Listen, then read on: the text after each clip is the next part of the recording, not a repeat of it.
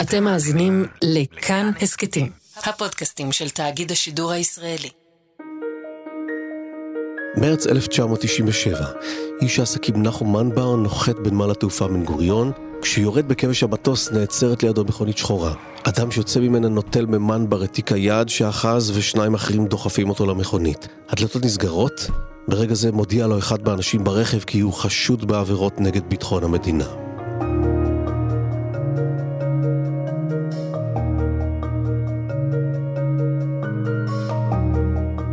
היי, אני עורך הדין אורון שוורץ, ואנחנו בפודקאסט משפט חוזר, שבו נצא למסע בעקבות המשפטים הדרמטיים בתולדות מדינת ישראל. בפרק זה אעסוק בפרשת נחום מנבר. מנבר, איש עסקים שמצא עצמו מנהל במהלך שנות ה-80 וה-90 עסקאות מפוקפקות עם אנשי המשטר האיראני. במסגרת העסקאות, מכר מנבר חומרים המשמשים לייצור חומרי לחימה כימיים, וכן מכר ידע וציוד צבאי. מנבר ייתפס, ייעצר ויישפט. אבל המשפט שלו עומד להוציא שלדים מהארונות של בכירי הקהילה הביטחונית והמשפטית, כשעל הפרשה מרחפת, איך לא, אותה החרדה הקיומית היהודית והישראלית. מנבר האיש ידע ללכת על הקצה במשך שנים ארוכות. מדוע היחס למנבר היה שונה מזה של אנשי עסקים אחרים, אחים עופר למשל? האם אין משמעות לעובדה שישראל וארצות הברית סחרו בחשאי בנשק עם המשטר האיראני? משפטו של מנבר היה אחד הסוערים שידעה המדינה. נקמתה של המערכת הביטחונית ושל מותם של סוכני מוסד שנהרגו בתאונה לאחר שעקבו אחר מנבר, טענות שמנבר הפך לשעיר לעזאזל לטובת יחסי ישראל עם ארצות הברית. ובמרכז הצהוב של הפרשה, טענות ליחסים רומנטיים בין ראש הרכב השופטים של מנבר ולמתמחה לשעבר של השופט. כל אלה היו בבסיס המשפט הזה שמסעיר את המדינה בסוף שנות התשעים של המאה הקודמת. אז מי אתה נחום מנבר? האם אחד הבוגדים הנתעבים בתולדות המדינה, שעיר לעזאזל או עבריין מרמה מתוחכם? אז איך כל זה מתחיל? נחמן בר, קיבוצניק מגבעת חיים, יליד 1946, קצין צנחנים, ומאוחר יותר איש עסקים, יש שיאמרו כושל. מקורבם של ראשי מפלגת העבודה, שחקן כדורסל בעברו, וספונסר של הפועל חולון. הקיצור, הגדיר את עצמו כפטריוט ישראלי. זהו עורך הדין אמנון זיכרוני שייצג את מנבר במשפטו. ראיינתי את זיכרוני בחודש אוקטובר 2017, שבועות ספורים טרם מותו. עכשיו, האיש עצמו הוא, אה, הייתי אומר, במידה אה, רבה אה, שתלטן, חד סטרי בגישתו, ואולי מסיבה זו הסתבך כפי שהסתבך. בשנות ה-80 הופך מנבר לסוחר נשק ומתבסס בלונדון. את העסקאות הראשונות שלו הוא עושה כמתווך בין ממשלות אירופה ומדינות עולם שלישי. הוא סוחר בכלים משוריינים ונשק קל ונשלח כסוכן עצמאי מטעם אלביט למכור מכשירי זיהוי, חומרי לחימה כימיים, ומנסה לתווך בעסקאות של כבאיות מעודפי חיל האוויר הישראלי בעבור חיל האוויר האיראני.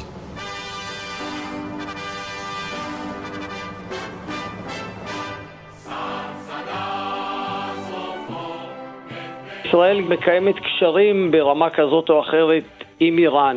זהו העיתונאי והסופר יוסי מלמן, איש צללים שמסקר מזה עשרות שנים פרשות ביטחוניות. קצת קשרי סחר, ומוכרת לה חלקי חילוף למטוסים וציוד ביטחוני, ואפילו מאוחר יותר, באמצע שנות ה-80, עושה איתן עסקאות סיבוביות יחד עם ארצות הברית. אה, מה שנקרא איראן גייט או איראן קונטרס. בעיקרון הרעיון היה למכור לאיראן ציוד ביטחוני, נשק, שבא מישראל. בתמורה האיראנים הפעילו השפעה על חיזבאללה בלבנון כדי לשחרר בני ערובה אמריקאים ומערביים, וארצות הברית החזירה לישראל נשק שהוצא פה מהמחסנים, ואת המימון לכל העסקה הסיבובית הזאת נתנה ערב הסעודית או הסולטן של ברוני שנחשב לאדם העשיר ביותר בעולם. במהלך שנת 1990 יצר מנבר קשר שנראה היה קשר עסקי לכל דבר עם האיראנים. הקשר נעשה באמצעות מתווך איראני, ברי האשמי שמו, שמפגיש אותו עם דוקטור מג'יד עבספור. באותה עת, עבספור הוא ראש פרויקט הנשק הכימי באיראן ויועץ לנשיא איראן. מנבר ועבספור חותמים על הסכם בין חברה בבעלותו של מנבר, חברה המכונה מנה, לבין מחלקה 105, אשר לפי מידע שהעביר מנבר בעצמו לשירותי הביטחון של ישראל, הייתה אחראית באיראן לנושא התקפה והתגוננות בתחום חומרי לחימה כימיים. בתמורה התחייב מנבר לספק ידע, חומרים וציוד להקמת מפעל לייצור החומר טיוניל כלוריד בריכוז של 96%. החומר עשוי לשמש כחומר מוצא לגז עצבים מסוג טבון, סרין וסומן. בין פברואר 1992 ועד ספטמבר 1993, מפקח מנבר על הסחורה המועברת מאירופה לאיראן באמצעות 24 משאיות. חלק מהציוד מועבר במסווה לפקיסטן, ומנבר מכונה בפיו שלו מיסטר סאונדרס. כך מספר אמנון זיכרוני. את האישור לסחור עם איראן בנשק קונבנציונלי וגם באמצעים לגילוי אה, לנשק כימי הוא קיבל uh, מהממונה על הביטחון, משרד הביטחון. כך החל הקשר uh, שלו. אחר כך לימים הפגיש אותו אדם שהיה סוכנו כאן uh, בארץ, מעין שותף שלו, יצר בינו לבין השב"כ קשר, ומנבר זומן לפגישה עם איש הקשר, שהיה לצורך העניין המפעיל שלו בשב"כ. ומפעם לפעם אה, מנבר דיווח אה, לאותו איש על שלבי העיסוקים שלו עם האיראנים. הרווח של מנבר כתוצאה מהעסקה הזו הוא 16 מיליון דולר. את התשלום הוא מקבל מהאיראנים. החלק המשונה בסיפור הוא העובדה שמנבר עומד כל העת בקשרים הדוקים עם קהיליית המודיעין הישראלית. הקשרים מתחילים ממקום בלתי שגרתי. מנבר מתחתן עם אישה צרפתייה, פרנסין, פרנסיני אלמנתו של מהנדס גרמני שגר במונקו ובאוסטריה, אבל כמהנדס הוא מסייע לתוכנית טילי הקונדו הארגנטינאית. הטילים האלה נמכרים בתחילה למצרים, אבל יותר מאוחר לעיראק של סדאם חוסיין. פרנסין, אשתו של מנבר, תכתוב מאוחר יותר בספר שהוציאה על שריפה מסתורית במשרדים של בעלה המהנדס. למהנדס היה ברור כי השרפה היא לא בגלל קצר של קומקום חשמלי, אלא אזהרה של המוסד למהנדס לחדול מעסקיו עם עיראק של סדאם חוסיין. אבל זה לא נגמר כאן. ופרנסין גם תאשים בספר את המוסד, כי גם מותו הפתאומי של בעלה לא היה ממחלת הסרטן, אלא היה התנגשות מתוכננת היטב, הרעלה של אנשי המוסד. אחרי שפרנסין מתאלמנת, היא פוגשת את מנבר. השניים נישאים, ועכשיו היא מתחילה לשתף פעולה עם ישראל. היא מוסרת למנבר מידע רב ערך על עבודתו של בעלה המנוח. את המידע הזה מעביר מנבר לאמן ולמוסד. לימים כשהיא נישאה עם מנבר, ומנבר נודע לו שהיא אלמנתו של זה וזה וזה, ואולי יש לה מסמכים שקשורים לקונדור. זהו שוב העיתונאי יוסי מלמן. כחלק מהניסיון שלו להראות שהוא פטריוט ישראלי, שהוא אה, מלבין את, בעצם את עסקיו עם, עם איראן, הוא יצר קשר עם אמן, ממעט המסמכים שהיו לגברת מנבר, לפרנסין, הם הועברו לאמן. במסגרת עסקיו בחו"ל, מנבר עומד בקשר עסקי עם תת-אלוף במילואים עמוס קוצר, שעסק גם הוא בסחר בציוד ביטחוני. בין היתר שימש קוצר כנציגו של מנבר בארץ לשם יצירת קשר עם התעשיות הביטחוניות בישראל ולקבלת האישורים הנדרשים לעסקאות שונות לייצוא ביטחוני עם הרשויות המוסמכות. בינתיים פורצת מלחמת המפרץ.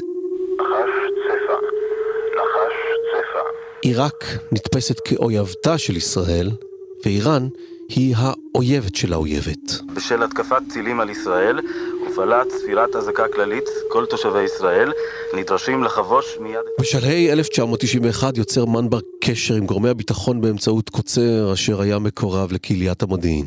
במסגרת זאת נפגש מנבר עם דן, איש זרועות הביטחון, והוא מעביר לו את המידע מאשתו פרנסין, ובעיקר מספר על היכרותו עם אישים איראנים, ובכלל זה עם הדוקטור אבא ספור.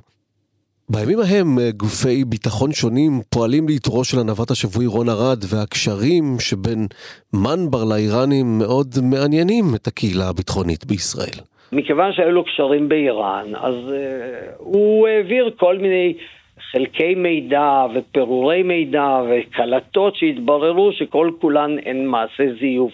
זה לא אשמתו של מנבר, הוא היה בסך הכל השליח, אבל uh, הוא, הוא העביר את המידע כמו ישראלים רבים וטובים שמערכת הביטחון עשתה מאמצים בעזרתם לאתר את מה עלה בגורלו של uh, רון ארד. לימים מנבר השתמש בטענה הזאת כדי לחפות בעצם על מגעיו הלא קשרים, הלא חוקיים, הבעייתיים, אני הייתי אומר החמורים אפילו, עם תוכנית הנשק הקימי של איראן. במחצית שנת 1992 לערך הביא תת-אלוף עמוס קוצר לידיעת גורמי הביטחון מידע ממנו עלו חשדות שמנבר עוסק באספקת אמצעים לייצור חומרי לחימה כימיים לאיראן. לדברי קוצר, כפי שיעלה מאוחר יותר במשפט, מקור המידע היה עובד שכיר של מנבר, פולני בשם כריסטוף. בעקבות המידע הזה נפגש איש זרועות ביטחון, המכונה דן, עם מנבר באוגוסט 1992. דן מתעמת עם מנבר. לאחר מפגש זה נערכה שורה ארוכה של מפגשים בין מנבר לבין גורמים ביטחוניים נוספים. מנבר נדרש למסור על קשריו עם הגורמים האיראנים בכל הקשור לחומרי הלחימה הכימיים. מנבר טוען בתוקף שהוא כבר אינו עובד עמם. הוא היה שחקן כדורסל, אפילו בנבחרת ישראל לנוער. הוא שיחק בליגות אה, א', ב', ג', ד', אבל יום אחד הוא החליט לשחק ב-NBA, והוא לא היה ברמה של ה-NBA. ומה שמותר לשחקני NBA, מנבר לא מסוגל. מנבר לא הבין את כללי המשחק. במילים אחרות, מה שמדינת ישראל מחליטה שמותר לעשות, זה לא אומר שלאזרח פרטי גם מותר. ואולם אה, גורמי הביטחון לא ממש מאמינים למנבר. בצד המגעים שלהם עמו הם עורכים בדיקות משלהם. במהלך שנת 1992 הצליחו זרועות הביטחון לשים ידם על מסמכים שונים שמספרים סיפור אחר מזה שמוסר להם מנבר. עם דרכנו קידום עשיית השלום תוך שמירת הביטחון. לא אותנו ילמדו מהי אחריות לביטחון. בנובמבר 1993 מתקיימת ישיבה אצל ראש הממשלה דאז יצחק רבין המנוח. בישיבה הוחלט כי בביקורו הקרוב של מנבר בישראל יוזהר מנבר על ידי גורם משטרתי בכיר להפסיק כל פעילות עם האיראנים. ואכן באותו החודש נפגש איש המשטרה תת-ניצב אבי כהן עם מנבר. הוא מזהיר אותו ומורה לו להפסיק לאלתר כל פעילות אסורה עם האיראנים. מנבר משיב לו שקשריו עם האיראנים ידועים זה מכבר לגורמי הביטחון בישראל, משום שהוא כבר הודיע שהוא מנתק כל קשר עם אותו גורם איראני שהיה במגע עמו, וכי הקשר היחיד שנותר לו עם האיראנים הוא בנושא אזרחי בלבד. הוא עבר עבירה בכך שהוא זכר אה, עם האויב. זהו שוב עורך הדין זיכרוני. בעוד שבתקופה שבה הוא שכר עם האויב, איראן לא נתפסה כאויב. אה, ההכרזה הזאת נעשית בשלהי 1993, כשהוא כבר לא סוחר עם האיראנים, אז הוא לא מורתע, הוא לא מוזר, ועוד קודם מאפשרים לו לסחור בנשק קונבנציונלי עם איראן, לא מעמידים אותו לדין, ורק לאחרי שלוש שנים, אחרי שהוא מפסיק אה, לסחור אה, עם איראן, מחליטים להעמיד אותו לדין. במהלך שנת 1994 הועבר הטיפול בנושא מגורמי הביטחון והמודיעין אל היועץ המשפטי לממשלה ולפרקליטות המדינה. במקביל, בסוף שנת 1995, יצרו גורמי הביטחון קשר עם כריסטוף, עובדו השכיר של מנבר, והוא מעביר להם את האקדח המעשן. מסמכים וגולת הכותרת, תצלום ההסכם שחתם מנבר עם האיראנים. בשנת 1993, שני סוכני מוסד עוקבים אחרי פגישה של מנבר עם הדוקטור אבספור. הפגישה נערכת בבית מלון בווינה. אבספור מבין שעוקבים אחריו ומנבר יורד ללובי של המלון ומודיע לסוכנים שהוא יודע שהם עוקבים אחריהם. הסוכנים עוזבים, אבל ממשיכים לעקוב אחרי אבספור ברחוב כשהם רוכבים על אופנוע. כאן הדברים מסתבכים. במהלך המעקב, שני הסוכנים מחליקים עם האופנוע העוקב, והם מוצאים את מותם בתאונת דרכים טרגית. זאת הסיבה האמיתית, יאמר מנבר לימים, שרודפים אותו. נקמה, אובססיה של המוסד. זו הייתה הטענה של מנבר לאורך השנים. זה עורך הדין הסנגור והכותב אביגדור פלדמן. בהמשך הוא ייקח חלק באחד מפיתוליה של הפרשה המשפטית הסבוכה. פגשתי אותו כמה פעמים בבית הסוהר, וכל פעם שפגשתי אותו ככה לקח אותי לצד וסיפר לי את הדבר הזה, ואמר זו הסיבה שמחמירים איתו כל כך, כאשר הוא שב וטוען כי היו הרבה אנשים שסחרו אה, עם איראן ועשו דברים בידיעת המדינה, עשו הרבה כסף בידיעת המדינה, אבל דווקא עליו התלבשו. מנבר מגיע לישראל ונעצר בחודש מרץ 97. הצנזורה אוסרת לפרסם כל ידיעה בעניין המעצר והחקירה.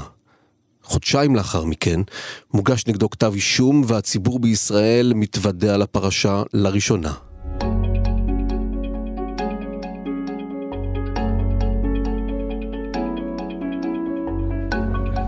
משפטו של מנבר מתנהל בבית המשפט המחוזי בתל אביב. בראש הרכב השופטים יושב השופט אמנון סטרשנוב, לצידו השופטים שלי טימן וזאב המר. כתב האישום מפרט שורה ארוכה של עבירות המטרידות מנוחתו של כל ישראלי.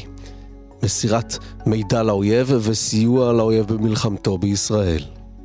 במשפט טוען מנבר שלא היה מודע לכך שהחומר שמכר לאיראנים משמש לחומרי לחימה כימיים. לטענתו, הוא גם לא יודע שהחומרים יועדו לשימוש מלחמתי, אלא סבר שנועדו לשימוש חקלאי. הדבר נודע לו לטענתו רק בשלב מאוחר יותר, ואז, כשידע על כך, הפסיק לפעול ביחס לחומר טיוניל כלוריד. עוד טען מנבר, כי הוא לא היה מודע לכך שאיראן מוגדרת כמדינת אויב. אודות כך מעיד זיכרוני. היה ויכוח בישראל בין גורמי הביטחון לגבי השאלה מיהו בעצם האויב המרכזי לישראל. אה, האם אה, עיראק או שאיראן? וההכרעה לגבי השאלה אם לראות באיראן מדינת אויב כן או לא, התקבלה אצל אה, רבין, אם אני זוכר נכון, בסוף 1993. צריך לזכור שבשנות ה-80 עם תחילת מלחמת איראן-עיראק מעדיפה ישראל לספק נשק ותחמושת לאיראנים במסגרת מה שכונה מבצע קונכייה. המבצע הזה עומד להיקטע כשיצחק רבין, אז שר הביטחון, שומע שהחיזבאללה ירה על כוחות ישראלים פגזים שקיבלו מאיראן. הפגזים הללו, מסתבר, יוצרו בישראל במפעלי סולטם. לרבין זה הספיק. כן, החוק אה, הוא מאוד אה, אמורפי, הוא מאוד אה, רחב. הוא מגדיר מדינת אויב למעשה ככל מדינה שמגדירה את עצמה כמדינת אויב, או שמדינת ישראל מגדירה כמדינת אויב. אם חשבת פעם שההגדרה של אויב צריכה להיות אה, כרוכה במעשה איבה, צריכה להיות כרוכה באיזשהו עימות אה, מלחמתי, זה נעלם. אלה טבעם של אה, ההגדרות בעבירות ביטחון, הן רחבות, הן נועדו לתפוס כל אחד, ויש בהם הרבה יצירתיות של בית המשפט. במשפטו טען מנבר כל העת כי במשך כמה שנים היה בקשר עם סוכן שב"כ שליווה את עבודתו עם איראן. מנבר יטען ויחזור ויטען כי הסוכן שהיה למעשה המפעיל שלו נתן לו הבטחה מפורשת שלא יפגעו בו. אנחנו לא נושכים את היד שמאכילה אותנו היו הדברים שמנבר טוען ששמע מהמפעיל. הדברים בהחלט יכולים להסתדר עם התפיסה הזו. צריך לזכור, ישראל של שנות התשעים היא לא ישראל של העשור השני למאה ה-21. באותה תקופה עוד ממש לא ברור שאיראן היא מדינת אויב. מנבר ימשיך ויספר כי סוכן המוסד ביקש ממני שאפסיק להעביר משאיות עם ציוד ביטחוני וחומרים כימיים לאיראן. מנבר מקבל עליו את ההנחיה. שנה אחר כך הוא שאל אותי אם כל המשאיות יצאו. אמרתי לו שנותרו עדיין שתי משאיות שצריכות להגיע לידן וזה הסוף. סוכן המוסד הסכים שהוציא את שתי המשאיות האחרונות, ואפילו אמר לי שלא אשכח להביא לו מודיעין. בניגוד אה, לדברי העדים, הוא טען שהוא טיפל רק אה, בצד הכספי של ההתקשרויות, שהוא לא ידע אה, על ההיבטים הטכניים-מדעיים של העסקות, לא ידע שהחומרים והציוד שמכר לאיראן מיועדים לייצור נשק כימי, הוא לא מכר להם נשק כימי, אלא חומרים לייצור נשק כימי. ולטענת ההוכחה הזאת הבאנו כעד פרופסור בשם יז'י ג'יבה מפולין שהעיד לטובת מנבר. פרופסור ג'יבה היה שר לתעשיות כימיות בממשלה הקומוניסטית האחרונה בפולין, ואחר כך הקים מכון מחקר פרטי. הוא נחשב מומחה בינלאומי לחומרים כימיים, מנבר העיד וג'יבה אישר שלפני כל עסקה עם איראן, הוא ביקש את חוות הדעת של הפרופסור הפולני. עכשיו, הפולני הסביר פה אני אה, אתן את השם טיונל כלוריד, זה החומר שהוא אה, מכר לאיראנים. זה חומר אה, דו-שימושי שאפשר להשתמש בו גם להפקת דשנים לחקלאות, ומה שעוד יותר חשוב, שניתן לרכוש אותו בשווקים אזרחיים, וגם העדים העידו על כך, ש... כך שלא היו זקוקים, שהאיראנים בעצם לא היו זקוקים לממבר לרכישת החומרים האלה. אז מנבר הסביר בעדות שלו שאת הידע והמרשמים והקטלוגים להקמת מפעל סיפקה לו חברה פולנית ולעומת זה התביעה הביאה מומחים ששניים מן החומרים יכולים לשמש אה, לייצור אה, גזים אה, רעילים. מנבר מזמן לעדות את תת-אלוף עמוס גלעד.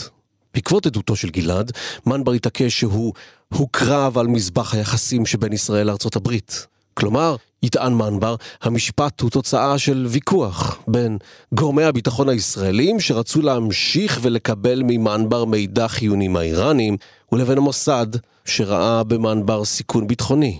לטענת מנבר, מי שהכריע בוויכוח בסופו של דבר היה המוסד. המוסד, כך יטען, היה עושה דברה של ארצות הברית שעבורה איראן היא סדין אדום. בית המשפט האמין לו שהוא לא התכוון לפגוע בביטחון המדינה וכל הנסיבות מראות שהוא לא התכוון לפגוע בביטחון המדינה. זהו שוב עורך הדין אביגדור פלדמן. ואז שוב פעל בית המשפט באופן יצירתי, אמר הוא לא צריך ממש להתכוון, מספיק שהוא יודע שהמעשה שהוא עשה עלול לפגוע בביטחון המדינה. יש הבחנה, יש הבדל בין יודע, מודע ובין מתכוון, הם באים משני אזורים אחרים במוח. מתכוון זה לרצות, זה שייך לאזור שאתה רוצה לפגוע בביטחון המדינה. לדעת זה אזור אחר, זה האזור הקוגניטיבי של המוח, לכן אם היו שולחים את uh, uh, מנבר ל-MRI MRI ואולי יום אחד גם האמצעי הזה ייכנס למערכת המשפט. היו רואים שנדלק דווקא אזור אחר של המוח, האזור של ידיעה שלא בהכרח אומר זה מה שרציתי שיקרה. ביולי 1998 מנבר מורשע בבית המשפט המחוזי בתל אביב. בהכרעת הדין כתב ראש הרכב השופטים אמנון סטרשנוב כך: הנאשם הותיר עליי רושם של כזבן, מניפולטור, רודף בצע ואדם שלא נתפס לעיתים קרובות מדי באמירת האמת. הוא ניסה להשים עצמו ראש קטן וטען כי כל הטיפול בנושאים השונים היה בידי שותפות ד' ועובד החברה ק', כשלזה האחרון ייחס תחילה הרבה מאוד סמכויות ואחריות, הגם שכינה אותו לא אחת פקידון ועובד זוטר וכיוצא בזה. לסיכום, הנאשם נהג לכל אורך הדרך, הן בעת פגישותיו עם אנשי הביטחון בשנים 92-93, הן בחקירותיו על ידי המשטרה וכוחות הביטחון בשנת 97, והן בעדותו בבית המשפט, על פי השיטה של גילוי טפח והסתרת טפחיים, או בלשון העם, נמסה למשוך את כולנו באף, מבחינת שרלטן של ממש. הדברים שהוא אומר, תשובות שהוא לא משיב, התפתלויות, אבל בתי המשפט אה, נותנים אה, משקל רב, רב מדי, ליכולת שלהם להבחין, להתרשם, האם האדם אומר אמת או משקר. ולכן כשמגיע נאשם עם עבירה חמורה מן הסוג הזה, יש בוודאי השופט סטרשנוב עם העבר הצבאי שלו והביטחוני שלו, יראה בעבירה איומה ונוראה, אז הוא כל מילה שיגיד מנבר להצדקתו ולהסביר, תתקבל באוזניו כמניפולציה, כתחמנות, כניסיון נואש להסביר עבירות חמורות ביותר. במכתב ארוך מהכלא לעמוס קוצר כותב מנבר שלא ניתן היה לעשות משפט צדק בעניינו. היות והם לא רוצים ולא יכולים לחשוף את יחסי המסחר האמיתיים בין ישראל ואיראן בשנים 89 עד 93. לכולם, איראן איננה אויב רק לנחום מנבר איראן היא האויב, הורשעתי רק על סמך עדות של הפולני כריסטוף. עיקר ההרשעה שלי, אומר מנבר, הייתה למעשה על השאלה האם המערכת ידעה שעוד משאיות עם ציוד למפעל הטיוני לכלוריד ממשיכות לנסוע לאחר ספטמבר 92, האם הם נסעו בידיעה או לא בידיעה? בתי המשפט בישראל במשפטים ביטחוניים עושים בדיוק מה שהפרקליטות מבקשת, ובתיאום עם גורמי ביטחון, מתעלמים מראיות ומעובדות. עושים בדיוק נמרץ מה שהפרקליטות מבקשת, כך כל שופטי הביטחון, מספר מן בר מקילאו. אכן זו טענה שראוי לשמוע ולהרהר בה היום, דווקא ממרחק הזמן. ישראל של היום שמחזיקה בסכסוך פתוח ומאיים עם איראן, עוד לא מרגישה כך בשנות ה-80 וה-90 המוקדמות. אבל מנגד יש שיאמרו שמנבר עשה את מה שעשו גם אחרים, אבל בלי גבולות, בהיקפים גדולים, בנשק לא קונבנציונלי. המשחק שלא יאמרו, אם המידע שהוא מספק בזמן שהוא סוחר עם האיראנים, הוא משחק כפול ומתוחכם. אבל מה שנראה כמו משחק מתוחכם בעניינים המודיעיניים והעסקיים, עומד לעבור למגרש המשפטי. לאחר ההרשעה, צוות ההגנה שמתכונן לטיעון לעונש עומד לשלוף קלף בלתי צפוי מהשרוול. ביום הדיון מגיע עורך דין אמנון זיכרוני, מיישר את הגלימה השחורה שעל כתפיו, ונותר לעמוד שעה קלה כשהשופט סטרשנוב נכנס לאולם. זיכרוני לא מביט בעיניו של השופט. הוא בוהה בחלל הריק ומודיע לבית המשפט כי יש לו בקשה. סטרשנוב אב בית הדין מופתע מעט ומחווה בידו סימן של בבקשה, ואולם אז ההגנה דורשת שבית המשפט יפסול את עצמו וכי המשפט יבוטל. כל הנאספים באולם מרימים את עיניהם בהשתוממות. אף אחד מהם לא היה מוכן לפצצה שעומדת לנחות עכשיו. כבוד השופט בראש ההרכב הזה, כאן יאמר זיכרוני, כי הם קשרים לא ראויים עם עורכת הדין פנינת ינאי שהייתה עד לאחרונה בצוות ההגנה של מנבר, ובעבר הייתה מתמחה של סטרשנוב. זיכרוני מיישר את הגלימה ושולף מן התיק פיסת נייר, תצהיר. זהו תצהיר של מי שהיה בן זוגה לשעבר של ינאי, זיו חן. חן, כך נכתב בתצהיר שאוחז זיכרוני, ראה פתקים בעלי אופי מיני שנראו כמו מכתבי חיזור מסטרשנוב, שנכתבו כשינאי, אז עדיין מתמחה, יושבת לצד השופט כשהוא דן בתיקים שבפניו. ברגע זה מתחילה סערה תקשורתית. מהדורות חדשות נפתחות בידיעות האלה, וכותרות העיתונים הולכות ומציבות. כל הפרשנים במשך שבועות לא מפסיקים לדבר על השופט, המתמחה ועורך הדין. העיתון גלובס מפרסם בחודש אוגוסט 1998 על מינויו של צוות חקירה משטרתי מיוחד. בתשובה לשאלות הצוות, ינאי הכחישה בתוקף טענות אלה, ואילו בן הזוג טען בחקירה, כי כעת הוא סבור שדבריו בתצהירו התבססו על דברים לא אמיתיים שאמרה לו ינאי. ינאי נדרשת גם להתמודד עם הטענה שמנבר ואשתו הם אלה שביקשו ממנה ללכת ולשוחח עם סטרשנוב על התיק. בעתירה לבג"ץ שהגיש אמנון זיכרוני הוא דורש להורות על ביטול כל הליכי המשפט ובכללם הכרעת הדין, וכן להורות ליועץ המשפטי לממשלה על פתיחת חקירה פלילית בחשד להפרת אמונים ולשיבוש הליכי משפט. המהומה האיומה החלה להעמיד בסכנה את הקריירה של שופט בית המשפט סטרשנוב. סטרשנוב, משפטן מוכשר, יעיל, שאפתן, הפרקליט הצבאי לשעבר בתקופת האינתיפאדה הראשונה, סומן כמועמד בולט לשמש כפרקליט המדינה ואף לכהונה בבית המשפט העליון. הגיע לידך מידע, הוא מידע שאתה חייב להשתמש בו אם אתה משתכנע שהוא אכן אה, נכון. על הספק אם הדרך הנכונה היא לפרוץ עם המידע הזה לאולם בית המשפט ולטעון את מה שנטען בפרשה הזו. אביגדור פלדמן ייצג בהמשך את עורכת הדין פנינת ינאי. אלא אתה צריך אולי ללכת לפרקליט המדינה קודם, למצות אפשרויות אחרות עם המידע הזה, ורק בסופו של דבר להדהים את הציבור בבקשת פסילה ססגונית, שספק אם הייתה באמת אה, מבוססת, שגם כרוך בה שמה, שמו הטוב או שמה הטוב של עוד אה, אישיות שעל לא עוול בכפה נכנסה לתוך המערך הזה. בקשת הפסילה במקרה הזה הייתה מאוד מאוד בעייתית ולא פלא לכן שהמערכת מאוד זעמה על אה, בקשת הפסילה. זיכרוני יאמר לפרוטוקול בית המשפט. לא רצינו בכל ההתפוצצות התקשורתית שלוותה. בתחילת הדרך פנינו לפרקליטת המדינה, נפגשנו עימה ועם הגברת אה, נאוה בן אור ועוזי פוגלמן, הבאנו בפניהם דברים שראינו כראיות, כולל קלטות, כולל תצהירים. אמרנו שאנו מציעים להם לקיים חקירה סמויה. השופט סטרשנוב, שנדרש לפסול את עצמו, זימן את מנבר ועורכי הדין. לא השאיר מבט אל עבר עשרות האנשים שגדשו את העולם, והתחיל לקרוא את החלטתו שלא לפסול את עצמו. אין אמת, אין היגיון, והן בגדר השמצה גסה וברורה, תוך חדירה בוטה לצנעת הפרט, וניסיון מכוער להשמיץ את שמי הטוב. עיתונות התקופה ציטטה את סטרשנוב שאמר כי מאז סיימה עינה התמחותה אצלו במרץ 1997, נשמרו ביניהם קשרי ידידות כדוגמת אלה הנוהגים בין מאמן למתמחה לשעבר. קשרים אלה התבטאו בשיחות טלפון, וביקורים של ינאי בלשכתו של סטרשנוב באולם המשפטים, סטרשנוב אמר כי שוחח עם ינאי מספר ימים לפני מתן הכרעת הדין בתיק מנבר, ובאותן שיחות סיפרה לו ינאי על יחסי הגרועים עם זיכרוני, ואף התלבטה אם להיות נוכחת בעת השמעת הכרעת הדין. בשיחות בינו לבינה, אמר סטרשנוב, לא נדונו עניינים הנוגעים למשפט של מנבר לגופו. ומעבר לעניינים פרוצדורליים הקשורים בעבודתו של סנגור לא נידון דבר.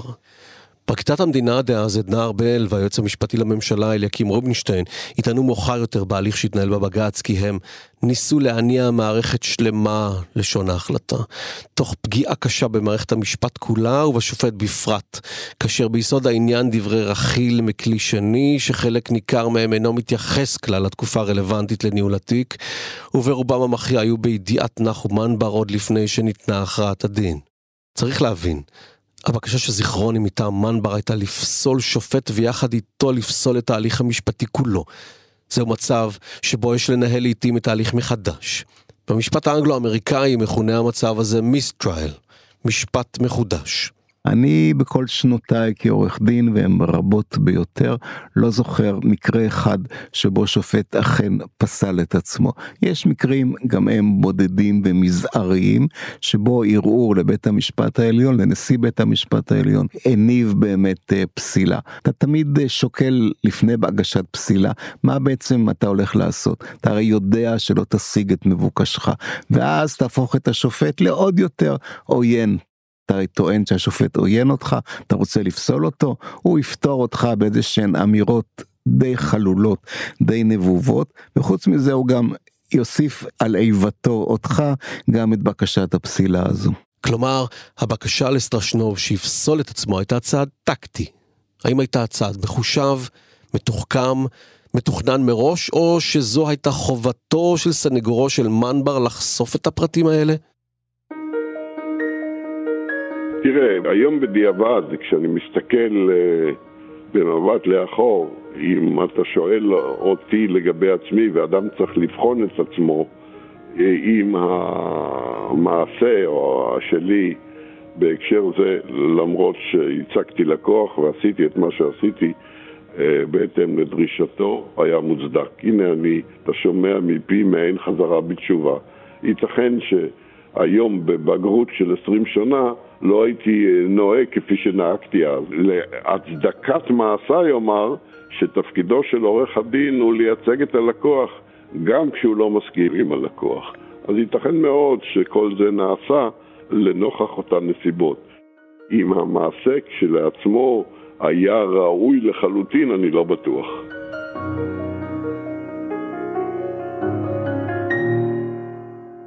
הטיעון לעונש נפסק והדיון מתחדש מאוחר יותר, ובצוות ההגנה מתקיימת הצרחה. דרור ארד איילון מחליף את זיכרוני, והוא זה שטוען כעת לעונש. במהלך הטיעונים לעונש מבקשת באת כוח המדינה, עורכת הדין דבורה חן, שלמן בר ייגזר מאסר עולם.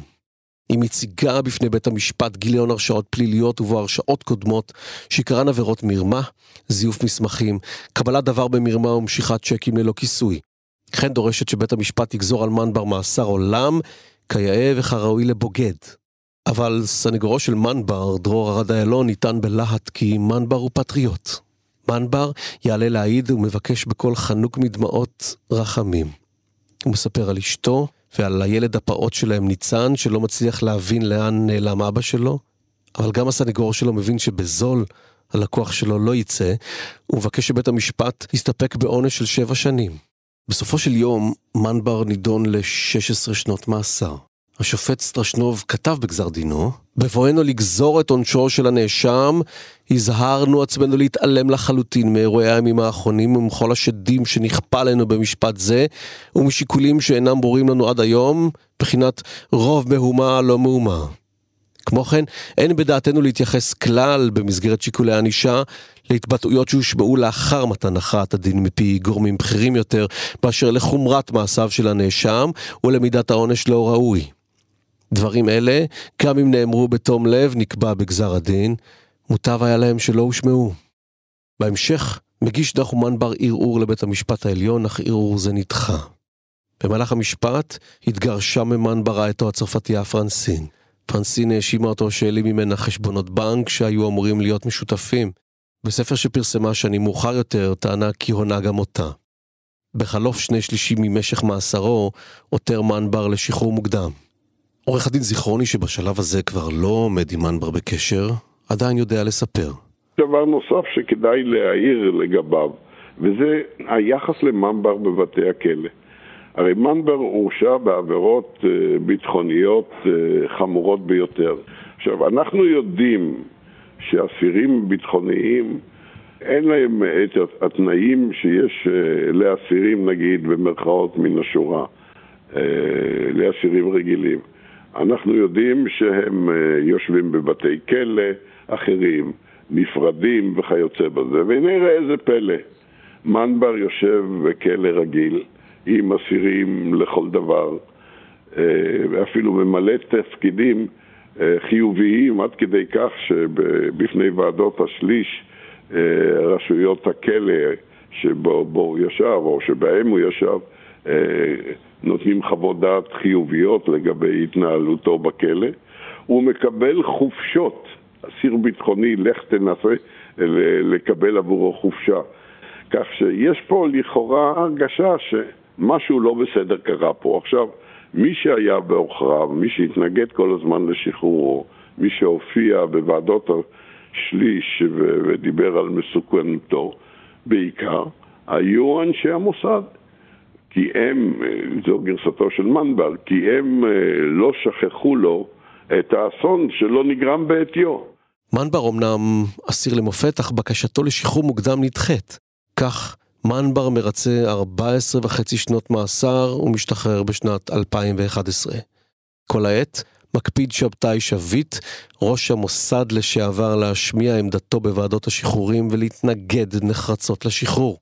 בשנת 2018 ישבור מנבר שתיקה של שנים רבות והתראיין לעיתונאית רוני זינגר לתוכנית של כאן 11 שטח הפקר.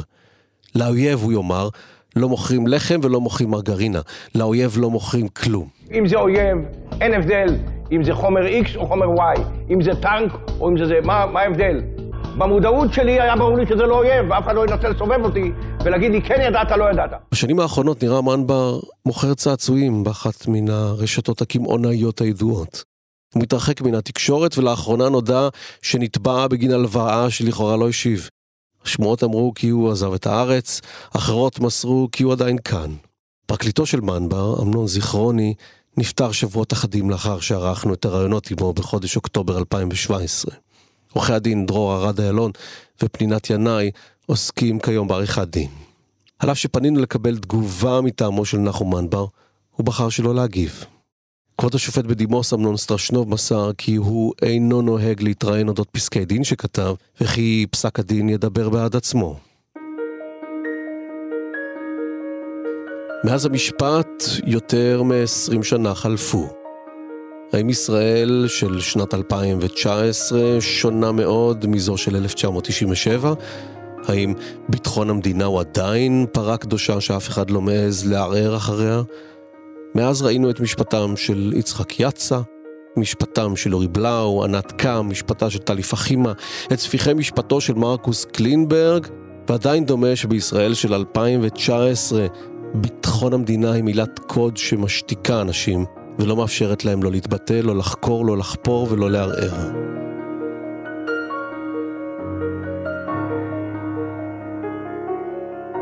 האזנתם למשפט חוזר. תודה לעורך ניר גורלי, לטכנאי אסף רפפורט ולדניאל שמר על עריכת הסאונד. אני, אורון שוורץ, ניפגש בפרקים הבאים.